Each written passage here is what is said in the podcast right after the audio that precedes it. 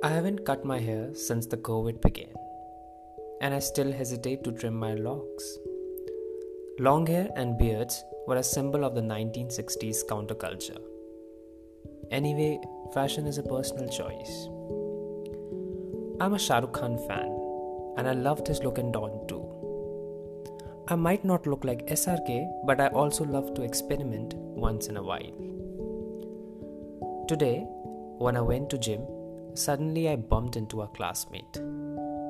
While warming up, he advised me to cut my hair as it did not suit my personality.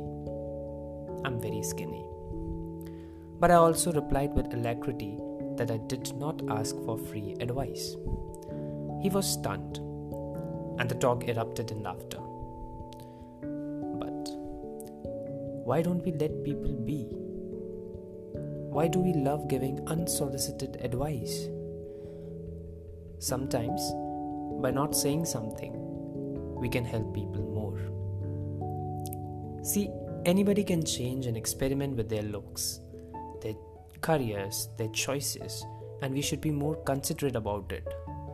We all must consciously start doing one thing to stop justifying our likes, our choices, and our decisions to random people. Only our core tribe needs to know the why of it. Of course, I thought about the incident and hence I'm ranting about it here.